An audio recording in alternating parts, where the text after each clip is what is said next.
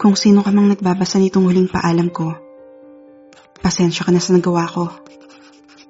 Patawad at malamang, inaalihan ka ngayon ng pagkayanig, inis o pagsisisi dahil hindi mo ako napigilan.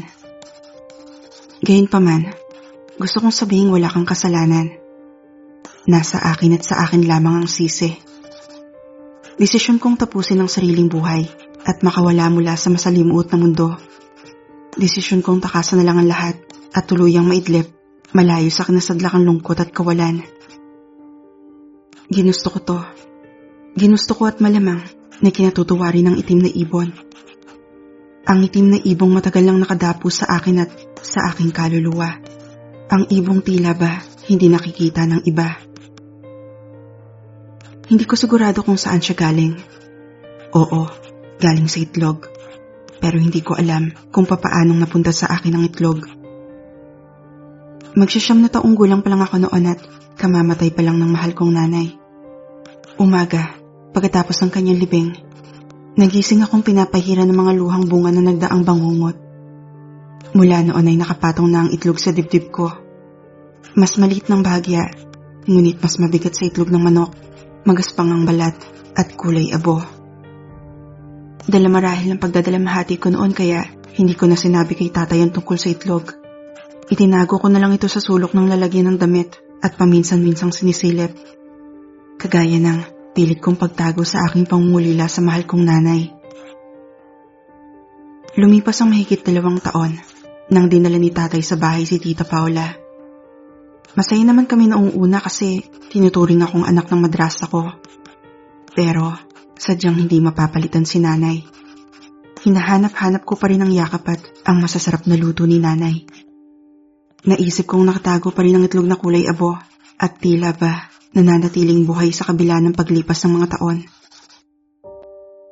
Hanggang sa nagdesisyon si tatay na magtrabaho bilang company driver sa ibang bansa. Sabi niya para raw sa kinabukasan ko at para makapagpundar ng maayos na buhay. Gate ko naman, hindi ko kailangan ng pera at mga material na bagay. Gusto ko, nariyan lang si tatay at ayaw ko ng pagdaanan ulit ang lungkot ng pangungulila. Subalit, hindi nagbago ang isip ng tatay ko. Doon ko naramdamang lalong bumibigat ang itlog na kulay abo. Lalo na, noong paalis na kami para ihatid si tatay sa airport. Wala na nga ang nanay Umalis pa si tatay. Oo, andyan si Tita Paula at nangakong aalagaan ako. Pero iba pa rin ang kalinga ng sariling mga magulang. Pag uwi namin, agad akong dumiretso sa kwarto at nilunod ang sarili sa pag-iyak. Wala naman ako magagawa lalo't hindi ko naman pwedeng pabalikin si tatay. Iniisip ko na sana andito si nanay upang yakapin at ipagluto ako para gumaan ang aking sama ng loob Ramdam ko rin ang itlog na kulay abong, nakapatong sa aking dibdib at lalong bumibigat. Para bang nakadagan ito sa mismong puso ko at pinapakiramdaman ng aking nararamdaman. Sa akin nakadagan, ngunit pareho kaming nililimliman ng aking kalungkutan. Hanggang sa tuloy nitong napisa at iniluwa lang isang itim na sisiw. Walang makikitang ibang kulay sa sisiw kundi itim. Kasing itim ng gabing langit ang mga balahibo. Itim din ang loob ng bunganga at mga paa maliban na lamang sa mga matang hindi sasapat ang salitang itim upang mailarawan. Higit pa sa itim, kadiliman. Nakatitig lamang sa akin ang itim na sisiw. Tinititigan ko rin ang kanyang mga matang para bang nakapako sa aking kaluluwa.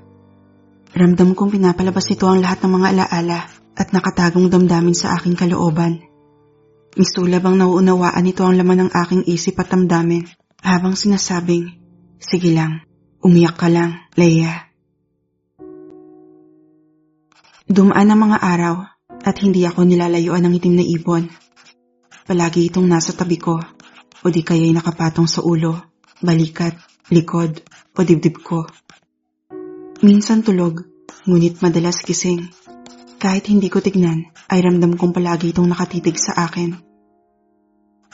Nagtataka ako kung ano ba talaga ang itim na ibon. Saan ba talaga siya nanggaling at kung bakit nasa akin? Isa pang ipinagtataka ko, bakit hindi siya nakikita ng iba? Ni Tita Paula, ng mga kapitbahay namin, ng mga kaklase ko, o kahit sino. Walang nakakapansin sa kanya, gising man siya o tulog. Noong una, naasiwa akong maglakad sa labas. Lalo kung gising ang itim na ibon. Natatakot ako at baka may makapansin sa kanya at kung ano pa ang isipin sa akin. Ngunit hindi nagtagal, nasanay na rin ako at hinahayaan ko na lang siyang nakadapo. Nagpatuloy ako sa high school habang nakadapo pa rin sa akin ang itim na ibon. Araw-araw, pinapanalangin kong sana tulog ang ibon kapag may pasok ako para magawa kong umiti kahit papaano. Kapag gising kasi siya, lagi akong inaalihan ng kalungkutan at kawalan. Lalo na kapag nakatitig sa kanyang mga matang madidilim. Ngunit sa biro ng kapalaran, sadyang ginigising ng mga tao sa paligid ang ibon. Gawa ng pagiging mapag-isa ko at mahiyain, kaya madalas ako nagiging tampulan ng tukso. Nadaragdagan pa kasi, bobo ako at hindi rin kagandahan. Sa katunayan, para akong naglalakad na palyadong saranggola. Butot balat, ngunit hindi nakakalipad. Bakit nga ba hindi lumilipad ang itim na ibon? Hindi ko rin alam. Pero bumubuka at pumapagaspas ang kanya mga pakpak kapag pinagkakatuwaan ako ng mga kaklase ko. Sa bawat masasakit na salita at pamimisikal nila, para bang niyayakap ako ng itim na ibon at sinasabing, Sige lang, umiyak ka lang, Leia. Ganoon din siya kapag nasasaktan ako ni Tita Paula sa bahay o di kaya kapag ipit sa pera kasi hindi nakakarating sa akin ang mga padala ni tatay. Sa bawat palo at kurot sa akin ng aking madrasta, palahaw ko at huni ng ibon ang bumabagting sa aking isip.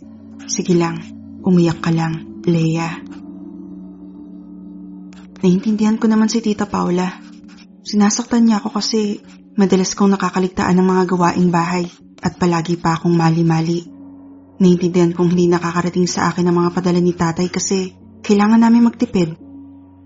Naintindihan kong kailangan din ni tita maglibang para maibsan ang pangungulila kay tatay, kaya madalas siyang wala sa bahay. At naiintindihan ko kung bakit napapagalitan ako ni tatay kapag tumatawag kasi bobo ako at walang kwenta sa bahay. Ayos lang, kasi nariyan naman ang itim na ibon. Bagamat lagi akong dinadala nito sa kawalan, ito naman ang nagsisilbi kong karamay. Imbis na tilaok ng manok, Huni nito ang gumigising sa akin tuwing hating gabi o madaling araw. Iyakap din ako kapag mag-isa sa kwarto habang gumuguhit ng mga madidilim na larawan. Iyakap ako habang nagsusulat ng mga akdang hindi ko nais mabasa ng iba. Nagpatuloy ang buhay ko habang tuloy lang din ang unti-unting paglaki ng itim na ibon. Senior high, na makilala ko sina Cheska at Rosie na naging pinakamalalapit kong kaibigan. Kahit pito kami sa tropa, pero palaging tulog ang ibon kapag kasama ko ang dalawa. Oo, palagi akong sabik na mapag-isa sa kwarto kasama ang itim ni ibon dahil doon ako panatag na wala akong ginagawang mali. Subalit lagi rin akong sabik na makasama ang mga kaibigan ko kasi sila lang ang nakakaunawa sa akin. Nakikita rin nila ang itim ni ibon. Sinubukan kong ikwento ang tungkol sa itim ni ibon sa ilang katropa pero hindi nila ako pinaniwalaan sabi nila, nalulungkot lang ako sa pagkamatay ni nanay at sa pagalis ni tatay, pero makakalagpas din. Sabi naman ng iba, manalangin lang ako at magiging maayos din ang lahat. May mga nagsasabi rin andyan lang sila para sa akin, pero ayaw ko naman masyado silang abalahin. Subalit sina Cheska at Rosie, nakikita nila ang itim ni Ibon. Ang mga pakpak nitong yumayakap sa akin at ang mga mata nitong nakatitig sa aking kaluluwa. Ang mga kuko nitong nakatarak sa aking dibdib, ngunit kumakalinga sa aking damdamin. Dahil din sa mga kaibigan ko, naisip kong hindi dapat nasa akin ang itim na ibon at kailangan itong mawala. Sinubukan nila itong bugawin palayo, pero ayaw nitong lumisan. Sinasama nila ako sa paglalaro sa computer games o sa mga galaan para maglibang, baka sakali raw lumisan na ang ibon. Ang kaso, walang umubra Nakatutulog lang ng mahimbing ang ibon, pero andyan pa rin. Pag uwi ko at mag-isa na sa kwarto, nagmumulat siyang muli at nagsisimulang humuni. Nakalulungkot lang at hindi ko na sila kasama sa kolehiyo. Sabi kasi ni Tita Paula, wag na ako mag-aral. Masasayang lang ang pera kung bobo naman ako. Kaya namasukan na lang ako bilang service crew sa isang kainan.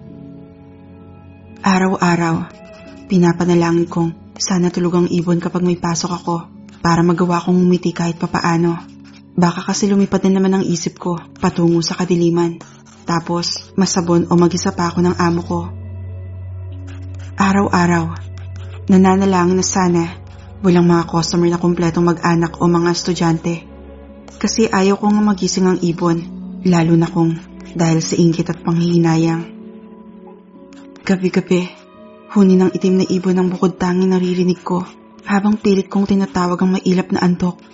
Gabi-gabi, naaalala ko ang mga panahong magkakasama pa kami ni nanay at tatay. Gabi-gabi, pinagninilayan kung pipiliin ko ba ang lupid, blade, ilang dosenang halo-halong mga tableta, o bagong umaga. Lumipas ang maraming buwan na puro trabaho at madilim na kwarto lang ang buhay ko. Lumilipas ang panahon habang napapansin kong lalong lumalaki ang itim na ibon at lalo naman akong nalulunod. May mga araw na napipilitan akong lumiban sa trabaho kapag napapasobra ang higop ng ibon sa aking kaluluwa. Bagay na hindi ko naman napipigilan. Pakiramdam ko, palaging madilim kahit tirik ang araw. Isang gabi habang pauwi, nakita ko si Tita Paula. Hindi ko nga lang siya nalapitan kasi may kasama siyang lalaki at mukhang masaya silang dalawa. Nagsimulang humuni ang itim ni ibon. Sinundan ko si Tita Paula habang nakahanda ang aking cellphone. Tuloy lang sa paghuni ang itim na ibon habang kinukuhanan ko ng video ang paghahalikan ni Tita Paula at ng kasamang lalaki. Tuloy sa paghuni ang itim na ibon nang ipinadala ko kay tatay ang nakuha ko. Tuloy sa paghuni ang ibon nang halos bugbugin ako ni Tita Paula at kunin ang cellphone ko matapos siyang tawagan ni tatay. At sumisigaw ng napakalakas ang ibon habang tila hinuhugot palabas ang kaluluwa ko nang matanggap namin ang balitang. Patay na si tatay. Wala raw sa sarili habang nagmamaneho kaya nadisgrasya. Walang tigil ang sigaw ng itim na ibon. Pinalayas ako ni Tita Paula sa amin. Ni hindi ko nakita si tatay nang makarating ang kanyang mga labi para ilibing. Walang tigil ang sigaw ng itim na ibon. Galit ang mga kamag-anak namin sa akin. Pinagkalat ni Tita Paula na masama ang loob ni tatay sa akin dahil sa kawalan ko ng direksyon sa buhay. Walang tigil ang sigaw ng itim na ibon. Wala akong nagawa kundi umalis agad at hindi ko alam kung bakit ang mga naipong tabletas lang ang naisip kong ibulsa. Kinapalan ko ang muka, tsaka tinawagan si Rosie. Baka sakaling pwedeng makituloy pansamantala. Walang tigil ang sigaw ng itim na ibon. Mahigpit ang pagkakayakap na mga pakpak nito sa akin at parang tumatarak ang mga kuko sa aking puso. Salamat sa dalawang kaibigan ko kasi tinutulungan pa rin nila ako sa abot ng kanilang makakaya. Subalit, wala pa rin tigil ang sigaw ng itim na ibon. Kahit anong bugaw ko, hindi ko siya mapaalis. Pagod na ako. Sawa na ako. Sawa na ako sa titig, huni at yakap ng itim na ibon. Ayaw ko nang marinig ang kanyang huni na nagsasabing, Sige lang, umiyak ka lang, Leia. Magpahinga ka, Leia. Palayain mo ang sarili mo sa mundong ayaw sa'yo. Sige lang. Umiyak ka. Magpahinga ka. Humimlay ka. Lumaya ka, Leia. Sige lang. Umiyak ka, Leia. Palayain mo ang sarili mo, Leia. Ayaw sa'yo ng mundo. Walang tigil ang sigaw ng itim na ibon. Paulit-ulit ang huni habang tila kinakain ng kaluluwa ko. Kung sa bagay, tama nga naman ang itim na ibon. Ang itim na ibong tayutay ng kadilimang kumalinga sa akin sa loob ng maraming taon. Tama ang itim na ibon, ayaw sa akin ng mundo. Kaya aalis na ako. Paalam at patawad.